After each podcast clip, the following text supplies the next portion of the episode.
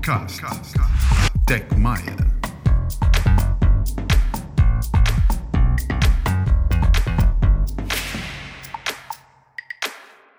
Olá, bem-vindos a mais uma Web Talk do TechMaya, ou parte de Ciência e Tecnologia da Maia, e é sempre um prazer contar com todos e com todas nestes próximos 60 minutos, que serão recheados com um tema que ganha cada vez mais força positiva em contexto de mercado de trabalho. Cá no Take Maia acreditamos que a diversidade e a inclusão são duas palavras que fazem uma enorme diferença na competitividade das empresas e que, mais do que isso, lhes acrescentam um valor muito alto.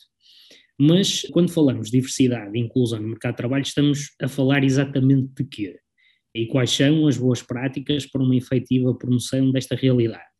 Para nos ajudar a esclarecer estas e outras questões, temos hoje connosco a Maria João Figueiredo, que é coordenadora da Delegação do Porto da Associação Salvador, uma instituição que tem como missão promover a inclusão das pessoas com deficiência motora na sociedade e melhorar a sua qualidade de vida, potenciando os seus talentos e sensibilizando para a igualdade de oportunidades. Bem-vinda, Maria João.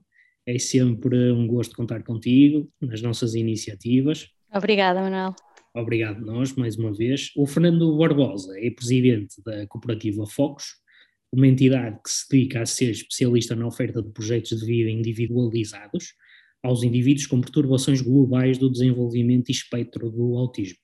Bem-vindo, Fernando, é com muito gosto que o recebemos, neste caso a primeira vez, mas não de certeza a última, numa das nossas dinâmicas. Bem-vindo, Fernando.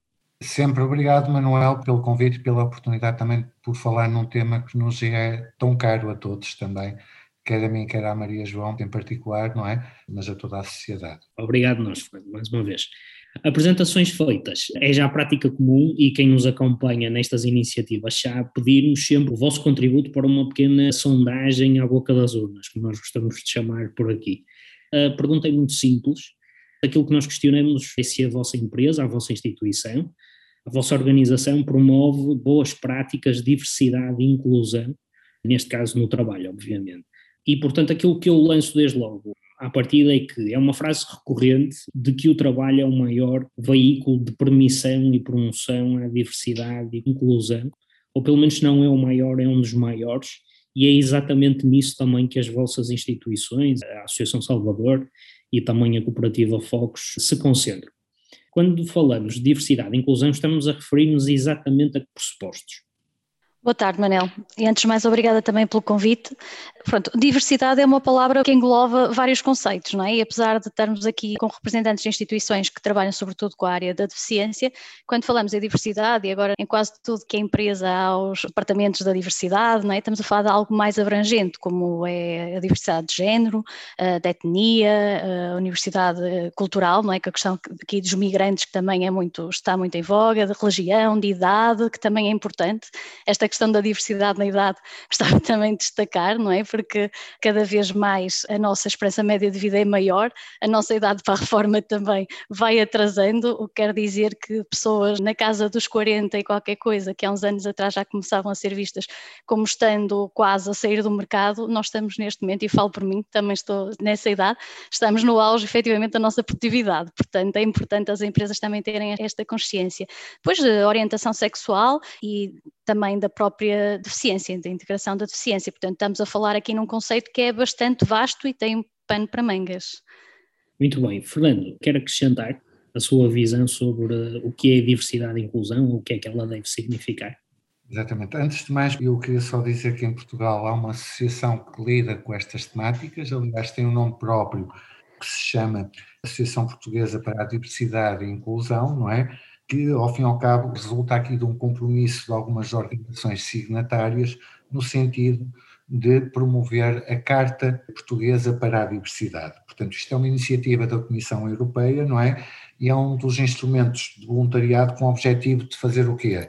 De encorajar aqui os empregadores a implementar e a desenvolver políticas e práticas internas dentro da diversidade.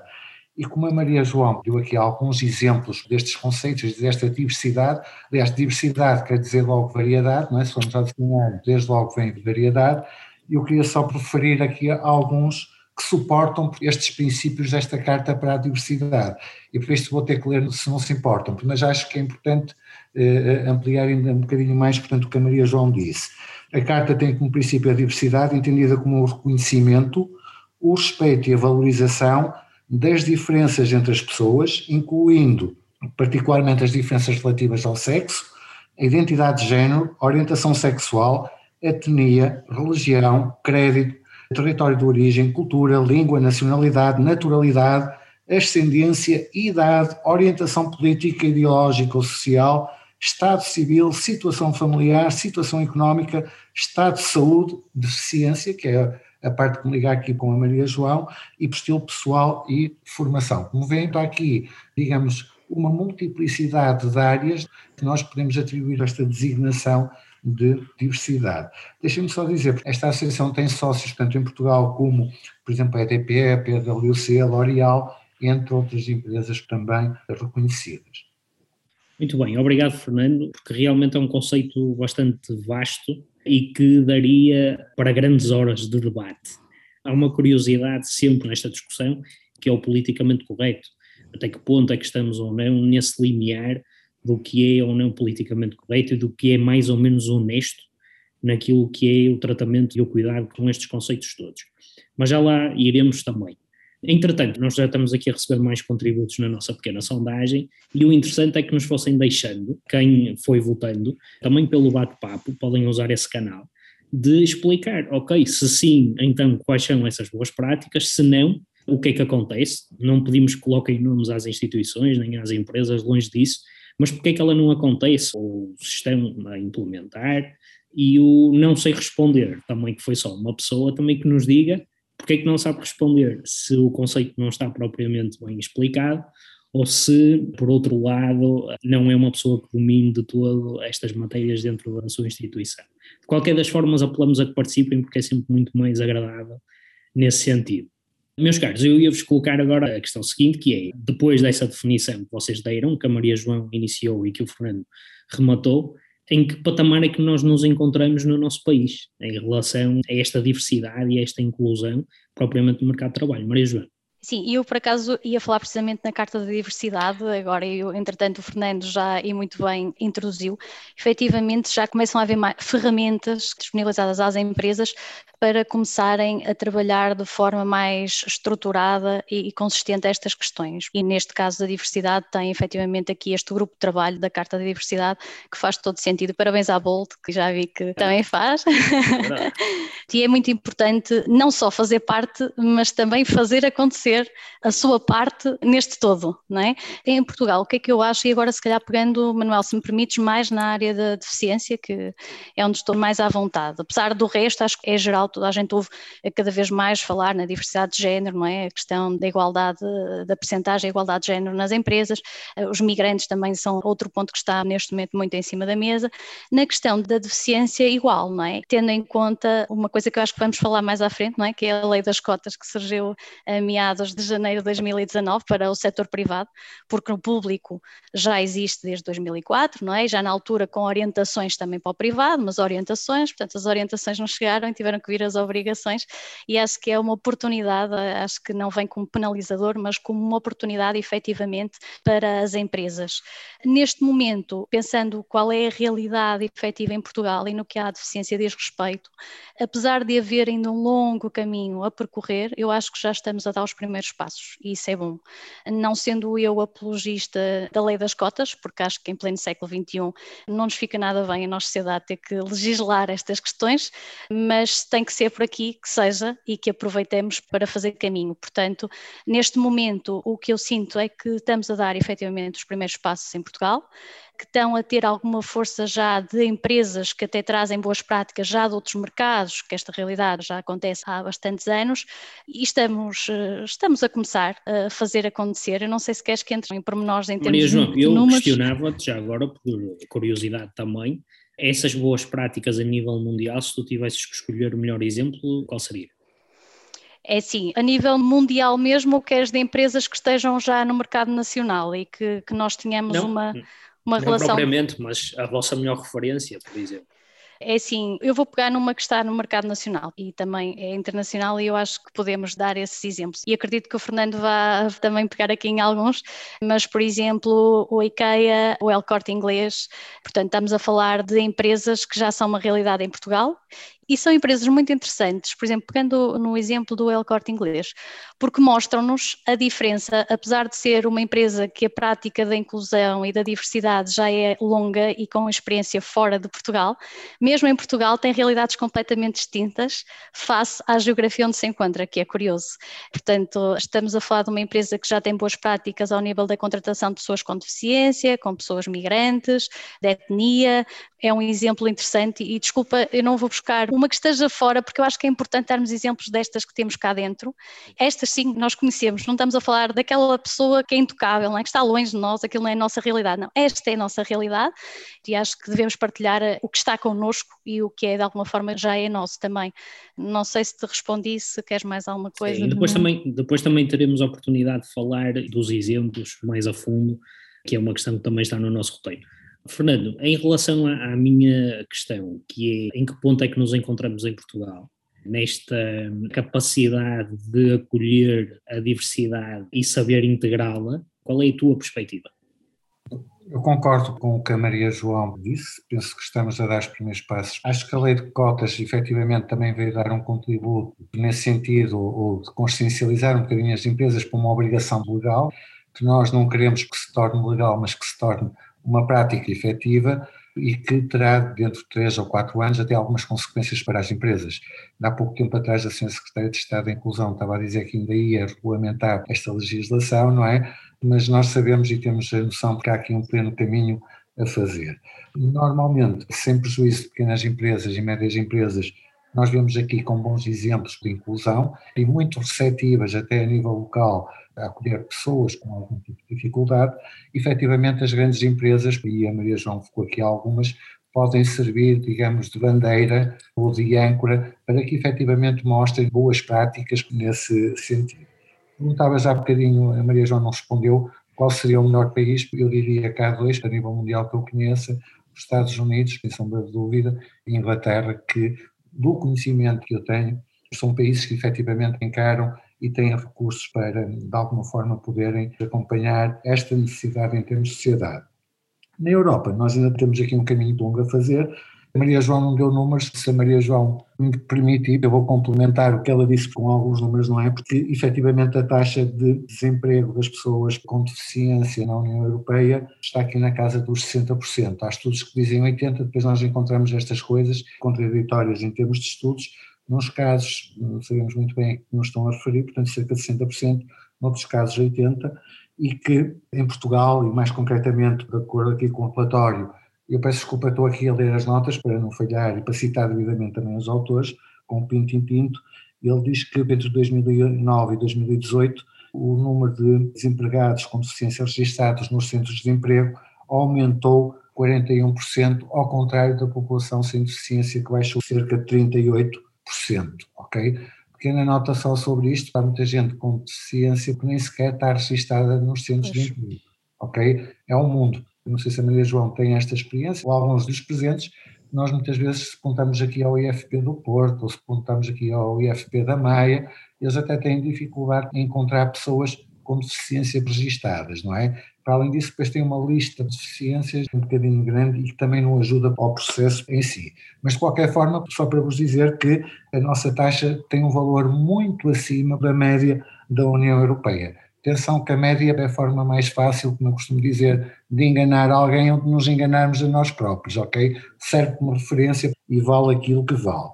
Em 2019 houve uma redução, também são os números oficiais que nós temos, nesta taxa de desemprego face a 2018, no entanto, no primeiro semestre de 2020, e com esta situação pandémica, não é, com os efeitos principalmente a partir de março, isto aumentou 10% nos valores globais face ao ano anterior, ok? Do que desde logo nos dá uma ideia da vulnerabilidade das pessoas com deficiência no mercado de trabalho. Conheço bastantes casos de pessoas com a pandemia por simplesmente vieram embora. Não obstante, muitas vezes, haver aqui um trabalho de conquista, conquistar a empresa, conquistar trabalhadores, conquistar as próprias pessoas com deficiência, dar-lhes essa oportunidade, ok? depois muitas vezes também há esta parte aqui um bocadinho difícil, não é?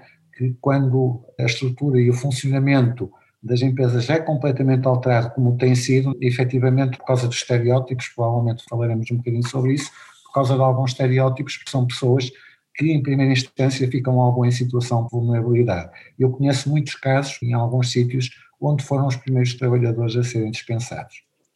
Fernando, já agora permita-me a questão. Quando falas que há uma dificuldade dos centros, neste caso dos centros de emprego, em identificar essa população, isso acontece exatamente porquê? Primeiro pela base de dados, que desde logo, eu não sei quantos registros tem, mas tem para alguns 40 ou 50 registros de deficiência. Primeiro, vamos partir de um pressuposto, ok? Quando estamos a falar de deficiência, estamos a falar de algo complexo e muito diverso também, ok? Portanto, há uma variedade muito grande. Desde logo, isso não ajuda muito a tentarmos fazer aqui uma normalização das coisas. Por outro lado, o próprio Instituto de Emprego, eu posso dizer isto, acho que não vou correr risco de alguém ficar aborrecido comigo, nos seus centros de emprego não tem muita vocação para esta área da deficiência, nem ao nível, e nós temos que separar aqui o que é a formação profissional do que é o serviço de emprego, são duas realidades diferentes. Portanto, eu estava a referir ao nível do serviço de emprego, porque é difícil, porque é muito complicado estabelecer ligações com as empresas. Isto dá muito trabalho, conquistar a confiança de uma empresa, não sei se a Maria João concorda comigo, mas marcar uma reunião, conquistar a confiança, vender o projeto, isto demora muito tempo e, portanto, muitas vezes nós não temos recursos, até públicos, e que supostamente seria uma das suas obrigações fazer isto, não é? Porque dá trabalho. Aliás, há um problema na área da empregabilidade que eu atrevo já também a lançar para desafio, que é a colaboração em rede. Nós em Portugal, tudo que envolve mais do que uma entidade normalmente é uma dor de cabeça, principalmente quando são entidades públicas, ok? É muito difícil estabelecer aqui parcerias estratégicas nesse sentido. Eu dou um pequeno exemplo da transição para a vida ativa, não é? Nós temos aqui o sistema de ensino, que a partir do, no caso da deficiência, a partir dos 15 anos ou do nono ano, deveria começar a trabalhar os seus PITs, mas invariavelmente, os planos individuais de transição, invariavelmente vemos que isto é um bocadinho chapa 5 em todo o lado. E não há esta ligação, se eu puder dizer assim, com as empresas também, ok? Eu penso que este é um ponto que poderia ser bastante melhorado nesse sentido. Depois, obviamente, o IFP penso que não se sentirá vocacionado, até porque trabalhar a empregabilidade das pessoas com deficiência, nós temos que ter, isto é a minha opinião pessoal, principalmente no que diz respeito à formação.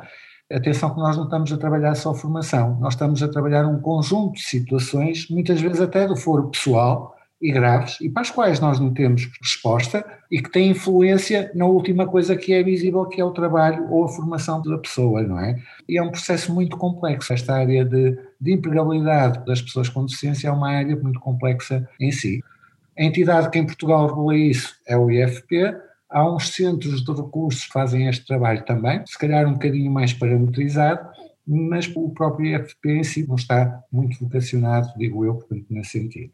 Eu gostava só de complementar com uma coisa. O Fernando disse, e bem, estes números valem o que valem, não é? Porque estas pessoas, muitas delas não estão sequer, por exemplo, quando eu cheguei aqui à associação, grande parte das pessoas que estavam connosco no projeto Procura Ativa de Emprego não estava sequer inscrita no IFP e eu pensei como é que isto é possível, não é? E efetivamente o que se nota é um bocado o desacreditar das pessoas por isto que o Fernando estava a dizer, não é? É assim, o IFP é uma instituição, mas é uma instituição feita por pessoas, depois depende muito do técnico que está com isto. A realidade é que é um organismo que se calhar tem poucas pessoas para tanto trabalho que tem que ser feito e portanto depois as pessoas não conseguem dedicar o tempo necessário, sobretudo no que esta área diz respeito. E o que é que acontece? As pessoas desacreditam porque são chamadas para oportunidades de emprego, para entrevistas e chegam aos locais nem sequer conseguem aceder aos locais, porque tem uma escada e a pessoa vai de cadeira, ou seja, o que mostra que efetivamente não há um conhecimento profundo do candidato, não é? Coisa que nós, em termos de associações, temos esse tipo de trabalho. O que é que será importante fazer é aquilo que o Fernando dizia, o trabalho em rede é fundamental E aqui, contrariamente a algumas posturas de algumas entidades, portanto, aqui não há quintais, porque nós trabalhamos todos em prol das mesmas pessoas, do mesmo público. Quando às vezes me dizem, ah, oh, Maria João, eu estou inscrito na Associação Salvador, eu posso me inscrever noutra? Podes e deves. Quantas mais associações tiveres, melhor. É? Mais pessoas tens a trabalhar para ti, é espetacular. Portanto, acho que é importante isto. E da parte do IFP, eu acho que deixava como desafio a quem pode tomar decisões para isso, não é? É repensar, se calhar, as equipas que estão afetas a este tipo de projeto, não só em termos de competências e formação, como o Fernando dizia muito bem, mas também de tempo de alocação, porque muitas vezes estes técnicos são afetos a estes projetos, mas estão a dar quase, se me permitem a expressão, uma perninha, não têm muito tempo para se ocupar deles. E estes aspectos exigem efetivamente tempo. Só para acrescentar aos números do Fernando, e isto vale o que vale, e pensando que há muita gente que não está inscrita, portanto, vale mesmo que vale, e segundo o Observatório da Deficiência de Direitos Humanos, no último relatório dos indicadores de 2020, a nível nacional, a taxa de desemprego de pessoas com deficiência, e aqui agregadas todas porque não há esse número separado, é 3,5 vezes superior à média nacional, portanto, às restantes pessoas. Isto é um indicador bastante importante. Para terminar a questão que tu dizias, qual é o ponto de situação no nosso país neste momento, o patamar, ainda muita coisa a fazer no que diz respeito, nomeadamente, às barreiras arquitetónicas. E estou a falar de espaços públicos, espaços privados, transportes públicos, não é? Isto é uma realidade ainda que é preciso ser muito trabalhada a nível nacional. As acessibilidades são fundamentais para tudo, para o trabalho, para o desporto, para a socialização das pessoas, este também eu acho que é um dos aspectos que tem que ser muito trabalhado e que impacta, obviamente, na capacidade da pessoa se poder integrar profissionalmente. E é uma grande barreira. O Fernando há pouco referiu já um bocadinho as consequências da atual pandemia que eu voltaria a ele no sentido de percebermos se ajudou ou piorou a tua missão, Fernando, enquanto presidente da instituição Focus. Eu acho que é comum, não querendo fazer de porta-voz das associações ou cooperativas ou fundações, eu acho que piorou para toda a gente. Colocou muitas mais barreiras, até por uma razão simples, não é? Porque a maior parte dos negócios, ou os setores de atividade, foram todos altamente condicionados, desde os que fecharam completamente, os exemplos da hotelaria, não é? pessoas que trabalham, por exemplo, até em hotéis, etc., ainda continuam fechados em muitas situações. Há a própria restauração ou cafés, até, por exemplo, ao retalho especializado, seja ele qual for, até alimentar ou não, onde se sentiram aqui muitos constrangimentos à própria operação em si. Ok? Então, na primeira fase, com todo o desconhecimento que nós tínhamos da pandemia, isto atrasou decisões com toda a gente. Aliás, porque desde logo as empresas não vendem, se não vendem, isto é um ciclo básico, ok? Se não vendem, se não conseguem produzir rendimentos, tem aqui uma estrutura de custos, portanto, ela pode ser suportável até determinado ponto, ok? A partir de determinado ponto tem que se tomar decisões. Infelizmente esta é a realidade e sendo aqui um bocadinho pragmático, ok? Isto não tem nada a ver com sendo com pessoas com deficiência ou sem deficiência, não é? Eu penso que uma coisa que ajudou muito neste sentido foi efetivamente o Estado estender o layoff e foi uma medida muito apetecível nesse sentido, que em muitos casos permitiu manter um determinado nível de emprego, mas nós também estamos já há um ano e meio fechados, tínhamos crescido muito através do turismo, como todos sabemos, e o que se está a ver é que com um bocado de jeito este ano vai ser outro desastre no turismo e eu tenho muito receio do que vem por aí. Até porque há um conjunto de condicionantes, desde as moratórias dos créditos, etc., isto vai ter tudo impacto nas empresas. Eu ainda não sei muito bem o que é que vai ser para o futuro, mas desde logo nós, em alguns projetos, as pessoas pedem-nos para esperar. Esperar, esperar, esperar, porque não sabem, não é? É um bocadinho gerir o, o barco, e é compreensível, não é? Eu tenho uma pessoa amiga que tem uma cadeia de restaurantes, só para dar aqui um exemplo, e está situado quer em cidade, quer em rua, quer em centros comerciais e em várias localidades. Houve um determinado período de tempo que ele não sabia qual era o restaurante que ia estar aberto, a que horas, de que horas, em que cidade. Portanto, isto obriga a um esforço e uma agilidade e flexibilidade muito grande das empresas, no qual as empresas pouco ou nada têm a fazer. E, portanto, eu diria que a pandemia, neste sentido, colocou-nos, obviamente, e continua a colocar muitos desafios nesse sentido, porque as pessoas vão adiando a decisão de contratar pessoas e até contratar pessoas com alguma dificuldade. Por outro lado, também posso dizer que em alguns dos casos para nós foi eh, muito positivo vermos que pessoas que formamos se mantêm plenas e efetivas, não obstante toda esta confusão, a trabalhar, não foram despedidas, etc., o que quer dizer que provavelmente a formação ajudou um bocadinho e o próprio empregador também teve aqui uma visão um bocadinho diferente neste sentido. Mas realmente eu penso que isto seja comum a toda a gente que dificulta de que maneira? Até por uma razão simples, se calhar nós antigamente íamos ao escritório, punhamos no carro, íamos ao escritório bater à porta, como se costuma dizer, com o teletrabalho nós não sabemos nem sequer o número de telefone, não temos mais difícil acesso às pessoas, também dificulta a própria comunicação, que é importante nestes casos, entre as pessoas em si. Não obstante estas ferramentas ótimas que todos descobrimos neste período de tempo, mas eu penso que dificulta um bocadinho nesse sentido. Maria João, deixa-me pegar aqui na palavra teletrabalho, até para perceber se para vocês, a Associação Salvador, o vosso público é principalmente pessoas com limitação física, isto foi mais uma oportunidade ou traz ainda mais dificuldades naquilo que é o contacto com as empresas? Esta foi uma fase de desafios. Eu não diria que foi dificuldade, foi mesmo um desafio. Desafio para nós, enquanto associação, para nos reinventarmos e desafio para continuarmos a conseguir abrir portas e a manter-nos próximos. Felizmente, eu acho que na nossa realidade, e agora estou a falar muito da realidade da Associação Salvador, porque a generalidade é exatamente aquilo que o Fernando diz. Eu acho que, apesar de tudo, nós somos privilegiados nisso. Posso dizer que somos privilegiados porque conseguimos manter mais ou menos as coisas e os números falam por si. O que é que nós fizemos? Na primeira fase de confinamento, deixamos de contactar empresas por opção, porque achamos que a prioridade era outra, efetivamente, mas estamos a falar que em maio começamos a regressar. Nesse espaço de tempo mantivemos sempre muito ativos com os nossos candidatos e aproveitamos precisamente para investir na capacitação e desenvolvimento deles, para que para em maio, junho, entrarmos outra vez com a maior força possível. Posso dizer que entramos junho com duas colocações logo. Portanto, isto mostra que não tivemos assim tão distantes quanto isso e conseguimos manter este contacto. Para vos dar um exemplo, nós reinventamos tudo, portanto, nós fazemos bootcamps, que é preparação intensiva, formação intensiva com os candidatos sempre presencial, encontro de recrutamento sempre presencial, e o ano passado passou tudo para online e funcionou tudo às mil maravilhas, e graças às tecnologias. Efetivamente, as ferramentas e o teletrabalho veio não só ajudar a equipa, como também ser uma oportunidade para os próprios candidatos porque muitos deles não podiam participar ou no bootcamp ou no encontro de recrutamento porque nem de casa conseguiam sair e agora conseguem, não é? E as próprias empresas muitas vezes também não participavam porque não tinham disponibilidade de pessoas para se deslocar ao Porto ou de X tempo e agora via online conseguem ter mais disponibilidade para isso. Em termos de realidade, o que é que eu acho? Eu acho que no fundo isto veio acelerar um processo que ia ser natural, não é? Esta questão do teletrabalho, mais cedo ou mais tarde isto ia chegar, eu acho que chegou foi muito rápido. E surge aqui como oportunidade, sobretudo também, para se repensar no que a formação diz respeito, a formação para estes profissionais. Mais uma vez, quando eu cheguei à Associação Salvador, eu quis conhecer todas as pessoas que estavam inscritas no projeto de emprego.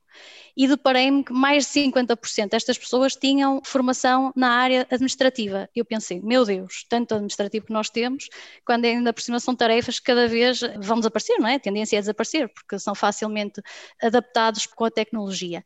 E, portanto, isto é um grande desafio também, mais uma vez, para o IFP, para todas as entidades que pensam formação e têm planos de formação, que é tentar ajustar a formação às necessidades do mercado e às necessidades das próprias pessoas que a frequentam. Portanto, estamos a falar, esquecer se calhar um bocadinho aquilo que vemos hoje em dia e passar a apostar nas tecnologias, nas línguas, que são efetivamente necessidades que as empresas nos fazem chegar todos os dias e que nós, infelizmente, não temos assim tantos candidatos quanto isso. Portanto, o que é que nós estamos neste momento a fazer? E com uma empresa também que tem sede no Porto, portanto, eu vou fazer questão de a referir, que é a Mindera, que tem excelentes práticas de reintegração e tem agora um projeto de requalificação, que é aberto à população em geral, e que nós estamos a testar um modelo, por exemplo, com uma pessoa com deficiência motora, estamos também em fase quase piloto, perceber como é que a coisa funciona e poderá efetivamente ser por aí o caminho. Eu acredito que seja por aí o caminho e há várias empresas já começam a trabalhar nesse sentido. Portanto, isto é uma oportunidade, sobretudo para pessoas que têm dificuldade de locomoção e mobilidade e face aos constrangimentos que eu já falei há pouco, não é, das vias públicas, dos transportes, isso tudo, é efetivamente uma oportunidade. Mas é preciso termos alguma cautela, é? Porque teletrabalho não é para todos, e não é para todos, tenham ou não deficiência. Por exemplo, eu vi lá em casa, eu e o meu marido, e eu adaptei muito bem, porque eu sou super disciplinada, super regrada, e ele também o é, mas tem fatores extratores com, com, com mais facilidade. Portanto, hoje ele já é apologista de teletrabalho e está a 100% de teletrabalho, mas no início custou-lhe imenso. Portanto, teletrabalho não é para todos. Depois, estamos a falar de um público que já habitualmente está mais isolado. Portanto, temos que ter cuidado para não causar ainda maior isolamento destas pessoas. Portanto, é importante, ok, estão distantes, mas convém manter proximidade para garantir que tudo corre bem e depois também garantir que as pessoas têm as condições necessárias em casa para fazer o teletrabalho, porque é? nem toda a gente tem as condições, a cadeira adequada, a secretária adequada, o computador adequado, rede, net, por aí fora. Portanto, efetivamente, Manuel, o teletrabalho surge como uma oportunidade, sobretudo para estas pessoas que têm deficiência motora, devemos apostar nele, eu acredito nele, mas com moderação e com cautela, como é para todos nós. Eu gosto muito de teletrabalho, mas já cheguei à conclusão que o modelo misto é o ideal, não é? Bem, mas deixem-me suportar no nosso chat e agradecer a quem está a participar. O Rui Miguel Tavares Bernardino diz-nos que tem 95% de incapacidade, fez mestrado, trabalha numa empresa desde 2018. Teoricamente é excelente, diz o Rui, mas como sinto discriminação. Ordenado mais baixo entre 200 pessoas, piores serviços, segregação de responsabilidades, etc. Entretanto, o Patrick Esteves também está connosco, diz que concorda completamente com o Fernando, das intervenções que o Fernando já teve a oportunidade de fazer, e diz que realmente há pouco envolvimento e competência na área de empregabilidade, na área de inclusão. Grande parte das empresas estão preocupadas na produção e esquecem esta área que é de extrema importância. O Estado é que tem o dever de obrigar, de certa forma, grandes empresas a empregar uma porcentagem de pessoas em inclusão. E eu peguei exatamente nestes dois contributos, porque um fala da obrigação do Estado e o outro fala, na minha perspectiva, de algo que é mais cultural, que é mais intrínseco, que está mais connosco que naturalmente é mais difícil de alterar. Para vos colocar a questão de sabemos que há já regras, e vocês foram falando, legisladas para a promoção destes conceitos em contexto laboral, mas isto é suficiente? Poderia ser melhorado? Ou há realmente aqui uma questão cultural mais forte que não se resolve com a legislação? Fernando. Bom, acho que é um misto das duas, muito sinceramente. A legislação ainda terá que ser melhorada, o Estado tem uma maior obrigação, portanto é o primeiro a não cumprir tanto. E aquilo que eu acho que falta é dar aqui também os instrumentos, porque isto não é só legislar. Nós temos uma questão cultural arraigada e com princípios discriminatórios. Pode não parecer, mas temos. Mas isto não vai lá só com a legislação. A legislação ajuda, não é? Isto tem que estar um bocadinho imbuído no espírito de quem manda nas empresas, de quem tem efetivo poder nas empresas, não é? Porque nós podemos aprender muito com as pessoas com algum tipo de limitação, elas ajudam muito dentro das empresas Okay? Por várias razões podemos discuti-las, mas quanto a mim é uma vantagem ter públicos diversos dentro das empresas. Mas eu diria que é pelas duas situações, uma questão cultural e uma questão de legislação, que ainda tem que ser refinada. E não basta só pedir às empresas, neste caso, ou ao próprio Estado, para contratar as pessoas de qualquer forma, não é? Tem que haver aqui um plano de formação, ok, e de aproximação ao mercado de trabalho, para que, ao fim e ao cabo, se possa cumprir estas cotas, não é? Porque eu consigo perceber, e a Maria João ainda há bocadinho falou de algumas empresas, estão a lidar com o público, não é? Podem ter muita boa vontade, chegam ao centro de emprego e não têm candidatos, ou então os candidatos que têm não têm um mínimo de ajustamento de competências para as necessidades das empresas. É importante refletir nisto, ok? E realmente, por muito boa vontade que tenham, por muito bom investimento que o façam, e eu conheço vários casos que estão a fazer também a nível particular, neste sentido, é preciso que efetivamente o Estado também acarinhe aqui um bocadinho mais esta parte da educação e remete-nos para a educação, porque isto não se trabalha a partir dos 18 anos. A Maria João há um bocadinho achei piada porque disse que a partir dos 18 anos entram todos no mesmo sítio. São todas pessoas com deficiência. Não se sabe se é A, B, C ou D, portanto a partir dos 18 anos toda a gente fica com uma deficiência. E dentro da individualidade de cada uma destas limitações, há várias formas de abordagem. E, portanto, tem que haver aqui um plano, não é? Mas nós barramos sempre nisso. Às vezes queremos desenvolver planos e temos paredes, parece que invisíveis, que não temos números em Portugal para nada, não é? E nós não conseguimos desenvolver um bom plano se não soubermos daquilo que estamos a tratar. Portanto, eu diria que são as duas coisas. Regular ajuda, quanto mais não seja pela parte da obrigação legal, ok? Mas, por outro lado, é preciso dar as condições também para que seja possível contratar as pessoas, não é? E saber onde é que elas andam, porque elas existem mas como a Maria João disse, nos centros de emprego não estão registadas. É preciso perceber isto. É o estigma, há aqui um conjunto de situações que importava sensibilizar as empresas para desmistificar aqui um bocadinho estes estereótipos que estão aqui associados às pessoas com deficiência. Não têm a mesma oportunidade e nós sabemos que em muitos casos isto é completamente falso, pelo contrário, se calhar até tem mais produtividade do que pessoas na mesma função, a ganhar o mesmo e a desempenhar exatamente a mesma tarefa. Maria João, queres acrescentar? Sim, queria acrescentar, sim, porque pronto, a lei vem e obriga, mas é uma oportunidade, por um lado, como eu dizia há pouco, mas temos de ter algum cuidado. Cuidado, sobretudo, para não corrermos o risco de ter empresas a contratar só para cumprir cota e depois subvalorizar as capacidades das pessoas. Nós, associações, temos um papel fundamental. O Estado não está a cumprir no seu melhor, não, pronto, está a fazer o melhor que sabe, certamente, e tem muito ainda para aprender, claramente, e sobretudo aqui na aposta do trabalho dos seus próprios órgãos, como é o IFP, com a rede local de associações, mas nós, associações e as pessoas com deficiência, neste caso que estamos a falar, também têm um papel essencial e têm que ser protagonistas neste todo, não é?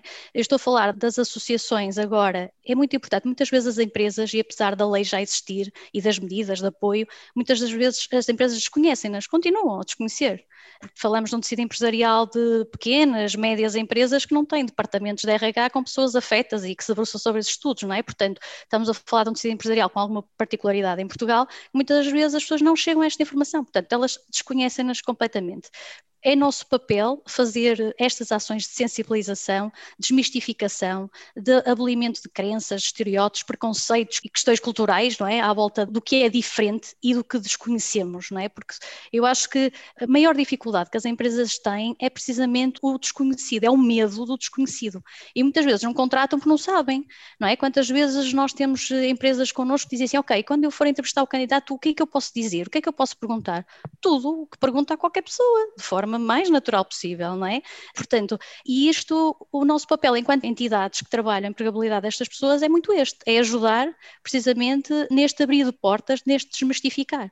E, como o Fernando dizia muito bem, só conseguimos fazer isto quando a gestão de topo está envolvida, porque eu vou partilhar convosco, eu estou a fazer uma tese de mestrado nesta área e, curiosamente, todas as entidades que participam partilharam da mesma questão. Por exemplo, há imensos encontros de recrutamento e falo do exemplo da Associação Salvador. Ainda no mês passado, em maio, fizemos um encontro de recrutamento online em Lisboa, tivemos 30 e tal pessoas com deficiência a participar, 30 e tal empresas, fizemos 200 e qualquer coisa entrevistas e agora vamos ver qual é o sumo já fizemos, já tivemos valores similares o ano passado e quando espremido, em termos de contratação efetiva, o valor é muito baixo.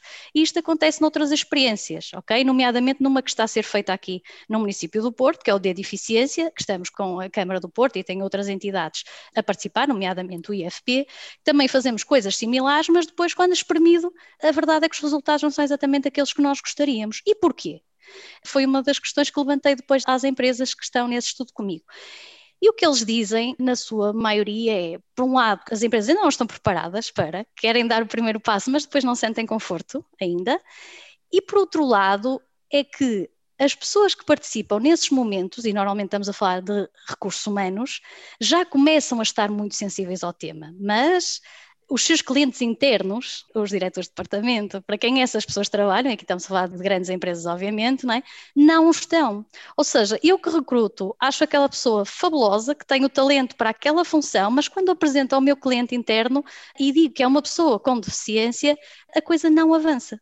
Isto para vos dizer o quê? Ok, há uma lei para cumprir, mas não pode ser cumprida a qualquer custo. E nós, enquanto entidade social, temos que dar o exemplo. As pessoas com deficiência também, porque quando têm as oportunidades, devem efetivamente agarrá-las e mostrar daquilo que são capazes, das suas competências, mas não ficar agarradas ao favor, não é? Não pensarem que tem que ser assim porque estão-lhe a fazer um favor de arranjar um emprego. Não, elas têm é que mostrar que efetivamente estão naquela função porque são a pessoa indicada para aquela função. E nós trabalhamos isto nos nossos candidatos. O que nós tentamos é, sempre que apresentamos um candidato àquela empresa, é porque achamos, para aquela função, é porque achamos que a pessoa pode efetivamente fazer aquela função, com os devidos ajustes, não é? Ninguém vai pôr alguém em intérprete quando a pessoa não sabe inglês, não é? Ou tem essa incapacidade, essa limitação. Portanto, vamos reajustar a função para que a pessoa possa cumprir a 100%. E aqui é exatamente igual. Este é o primeiro pressuposto. Não há caridade, há efetivamente o perceber as competências que a pessoa tem. E por outro lado, as pessoas manterem-se insatisfeitas, ou seja, estão a trabalhar sim, e é importante por uma questão de sustentabilidade, mas não esquecerem o que é que as faz felizes e lutarem pelo um trabalho que as deixe efetivamente felizes. Porque se elas estiverem a fazer algo em que estejam felizes, são certamente produtivas. E acaba por ser aqui um ciclo de win-win no processo. E era basicamente isto que eu queria acrescentar. Pareceu-me importante, nós tínhamos essa questão, temos essa questão, aliás, como última questão no nosso roteiro, mas tu falaste do desconforto que algumas empresas ainda sentem e falaste depois também dos níveis de decisão dentro delas. Tu entendes que isto é uma preocupação ou um desconforto que tende a cair com as novas gerações, com o avanço geracional? Eu acredito que sim. Acredito e quero acreditar ok? Para já, porque acho que conseguimos esta questão cultural que o Fernando há pouco dizia, não é? Que é muito intrínseca no povo português, não é? Nós somos assim muito de cultura e eu acho que começamos a mudar. E tal como na escola os miúdos começam a reeducar os pais, não é? Com aquilo que aprendem na escola, com a reciclagem, não é? Com o respeito pela poupança da água, com o respeito pelo ambiente.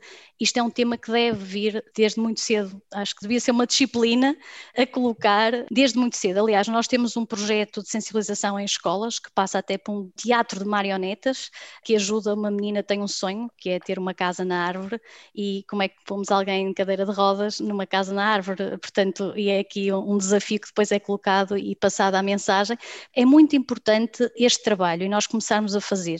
E eu acho que da experiência que vou tendo até com as empresas já se começa a notar que também empresas que têm pessoas mais jovens estão mais abertas pelo menos a mudar, à mudança. Portanto, eu quero acreditar que sim, e quero acreditar que isto vai ser tipo centro de segurança. Se calhar já me ouviste dizer isto, Manel, mas é, não é? Eu sou do tempo em que não era preciso usar cinto de segurança, não é? Mas eu toda também, a gente, não é? Eh, toda a gente se pensasse um bocadinho, é óbvio, estava na cara que era o mais seguro para todos nós, mas a verdade é que não usamos e foi preciso vir uma lei para regulamentar. É? E depois aqui foi um processo geracional. Eu vi o meu pai apanhar imensas multas porque gostava-lhe imenso puxar um cinto e pôr, não é? Vi-me a mim a facilmente me adaptar e vejo os meus filhos hoje entrarem no carro e nem sequer pensam, é automático. Portanto, eu acredito que isto, usando aqui esta analogia, eu quero acreditar que isto vai ser um processo similar e que daqui a uma década, se calhar, não sei, depende se até antes, isto já não seja tema e não precisemos estar aqui a fazer webinars ou web talks sobre o assunto. Entretanto, na pequena conversa que tive com o Fernando, quando o convidei para esta iniciativa, perdemos ali algum bocadinho a falar sobre a importância que, por exemplo, pessoas com autismo têm neste momento em projetos tão espetaculares como as Forças Armadas, as Forças de Inteligência e o contributo que essas pessoas têm pelo seu dom de as conseguirem melhorar. E isto serve-me de ponte para a questão final e gostava que nós nos concentrássemos, que é exatamente a questão das boas práticas. Elas existem, certamente, e vocês já foram falando de algumas, mas, Fernando, pergunto mesmo bons exemplos que possas dar e que possam ficar registados e que possamos segui-los. Nós em Portugal temos aqui exemplos de boas práticas, nós temos uma experiência muito próxima com uma empresa, por exemplo, que a Maria João Figueiredo elogiou há bocadinho com a IKEA, onde estamos a desenvolver um programa de empregabilidade no IKEA de Braga com eles eh, e temos uma experiência acumulada com o Grupo Jerónimo Martins, que vamos na quarta edição do Project Search e tem sido um programa extremamente bem sucedido. É um programa vocacionado para pessoas com perturbações de espectro ou déficit cognitivo ou até com outras dificuldades, mas realmente o nosso target é a deficiência moderada para severa, ok?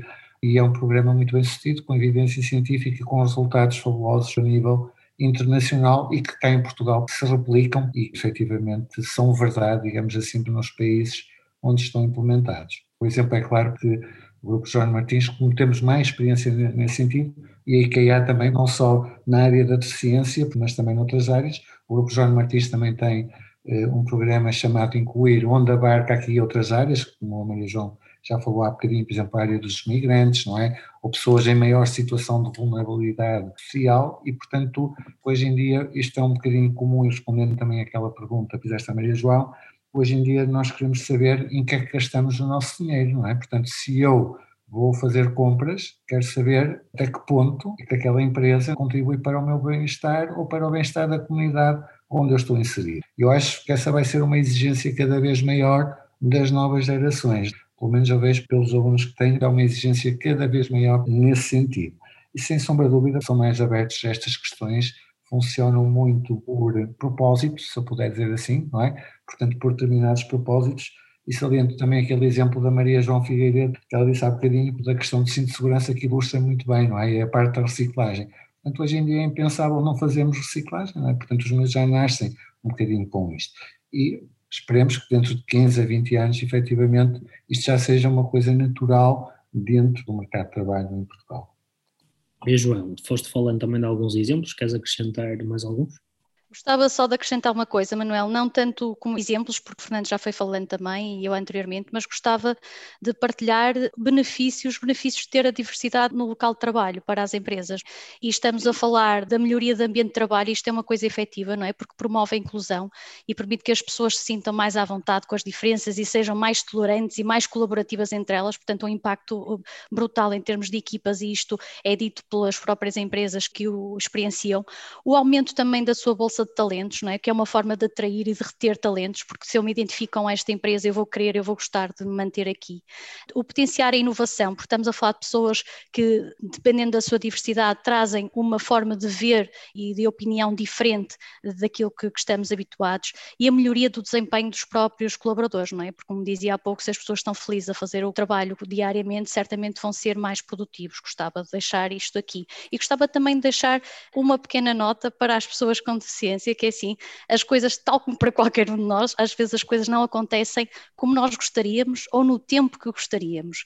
Eu costumo dizer, e sou muito fã dos ditados populares, quem semeia colhe. Às vezes o tempo está muito calor ou está muita chuva e demora a colheita a chegar, mas efetivamente acho que com persistência e resiliência, e que são características muito específicas destas pessoas, que felizmente a têm, mais cedo ou mais tarde as coisas conseguem-se. Agora, nem sempre é como gostaríamos, não podemos é baixar os braços passos e deixar de acreditar. Acho que temos que acreditar sempre. Posso-vos dizer que até ao momento, e falando aqui em números, o ano passado, só na delegação do Porto, nós colocamos no ano todo, com pandemia, 20 pessoas. Este ano estamos a finalizar o primeiro semestre e já temos 20 pessoas colocadas. Portanto, acho que não podemos desistir, ok? A pandemia veio trazer dificuldades a uns, desafios a todos e coisas boas a muitos também. Portanto, temos que nos agarrar a isso e fazer também o nosso trabalho enquanto peça fundamental na sociedade e no todo.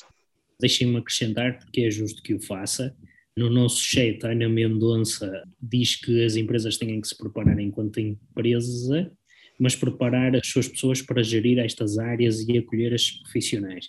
Já Alexandra Martins refere que passa pela sensibilização e divulgação dos diversos projetos e respectivas entidades, pelos devidos contactos e pela criação de equipas multidisciplinares o Silvério Pedro diz que também as pessoas com deficiências não podem achar-se, penso que seja este o raciocínio, achar-se inferiores relativamente aos outros devido à sua deficiência. Foi algo que a Maria João também já, já reforçou, de certa forma, por outras palavras. Alexandra Martins refere que é diretora de recursos humanos de uma empresa, de uma sociedade de advogados, e que tem parceria com a CRI, que tem sido bastante frutuoso. Uh, ficamos contentes, Alexandra, por isso. Ana Mendonça concorda com a Maria João, não é difícil concordar com a Maria João, digo eu.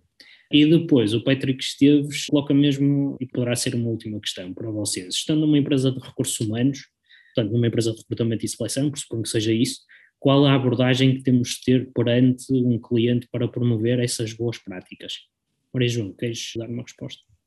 Sim, a abordagem, nós também já trabalhamos com algumas empresas de recrutamento e seleção e é um bocado este, é mostrar os candidatos como quaisquer outros e o que eu noto é que as empresas de recrutamento e seleção, muitas delas ainda não se sentem também preparadas para isso. Acho que era importante terem proximidade com as entidades sociais que trabalham no âmbito da empregabilidade, perceberem, conhecerem bem os candidatos, para depois conseguirem, se me permitem a expressão, vender, não é? Porque é o trabalho deles, como qualquer outro candidato, de uma forma natural também estes profissionais e mostrar que têm tantos talentos como outros quaisquer, ensinando às empresas a forma de conseguir chegar até eles, nomeadamente na adaptação dos postos de trabalho, dos locais e todas as adaptações que sejam necessárias para a pessoa poder fazer a sua função a 100%. Fernando, queres acrescentar algum ponto a esta questão? Só dizer que eu conheço alguns exemplos também de empresas de recrutamento que estão a fazer este caminho também e que são extremamente importantes porque têm uma base de empresas muito forte, conhecem muitas empresas mesmo, é? aliás fazem um trabalho comercial muitas vezes neste sentido, mas realmente a minha perspectiva é igual à da Maria João, que é encarar como se fosse um trabalhador normal. Se calhar tem mais esta ou aquela dificuldade que tem que ser resolvida, ver se é possível ser resolvida dentro do âmbito da empresa, mas sobretudo para alinhar aqui os talentos, não é? Portanto, as competências que a pessoa tem, a apetência que a pessoa tem, os seus pontos fortes, não é? Com as necessidades das empresas, porque também se não estiverem alinhadas, mais tarde ou mais cedo, por muita boa adaptação que seja feita ao posto de trabalho, etc., não vai correr bem, não é? Muito bem. Entretanto, um último comentário, tinha sido também Ana Mendonça que refere como bom exemplo empresarial a Critical Software, Curiosamente, nós temos cá no parque, e que muito nos honra, uma empresa embrionária do grupo Critical Software, que é Critical Manufacturing, e que não só ela, mas também outras empresas que estão no parque, como a Adidas, como a Sinopsis, como a própria Wipro, são embaixadores, eh, e permitam-me esta expressão forte, destas características, desta diversidade, desta inclusão. E nada melhor do que terminar exatamente reforçando isto. Portanto, diversidade liga-se a tópicos como o respeito e o apreço pela diferença, seja ela nacionalidade, orientação sexual, idade, género, etnia, religião, incapacidade, nível de educação, estado civil ou posses. Inclusão é o conjunto de ações em que diferentes grupos ou indivíduos com distintas características são aceitos, bem-vindos e, sobretudo, tratados com igualdade e com dignidade. Esta foi uma iniciativa do Take Maia, onde continuamos a abordar temas que interessam às pessoas e às empresas. A mim cumpre-me agradecer muito especialmente à Maria João Figueiredo, que é sempre um gosto tê-la connosco e dar-vos os parabéns pelo fantástico trabalho que vocês desenvolvem. E ao Fernando Barbosa também, que foi um gosto recebê-lo pela primeira vez e certamente não última e dizer-vos que temos todo o gosto em continuar a acolher-vos, como temos todo o gosto em continuar a acolher quem hoje também esteve connosco presente em direto e que investiu uma hora do seu tempo para tornar o mundo melhor. E é mesmo isso, nós queremos e partilhamos cá no Parque da Visão um mundo igual para todos, tal como os nossos convidados de hoje e como vocês, todos os participantes que nos vão habituando e trazem sempre uma dinâmica mais rica a estes momentos. Brevemente, como já muitos saberão, vamos disponibilizar este conteúdo em podcast e daremos nota disso por e-mail e nas redes sociais. Relembro ainda que encontrou no Spotify longas horas de conteúdo do Take Maia, inclusive uma conversa também em que a Maria João Figueiredo participou e que tem a ver com pessoas, e pessoas em contexto de mercado de trabalho, está presente nas conversas do Fórum Tech Maia do ano passado, Fórum Tech Maia 2020, mas tem lá bastantes horas relevantes, conversas relevantes para empresas e para profissionais. Basta pesquisarem por TechMaia na secção dos podcasts do Spotify ou então pelo nosso site techmaia.pt. Maria João e Fernando, mais uma vez, muito obrigado, um forte abraço para vocês. Vamos falando, certamente, cá estamos para vos receber e para vos apoiar naquilo que nos é possível junto das nossas empresas e da nossa comunidade. Muito obrigada, Manuel, mais uma vez pelo convite e espero que da próxima seja presencial e eh, que possamos já estar efetivamente juntos. Muito bem, estamos a desconfinar nesse sentido também. Fernando, um forte abraço. Muito obrigado. Obrigado, Maria João, também. E obrigada a todos. Podcast Tech Maia.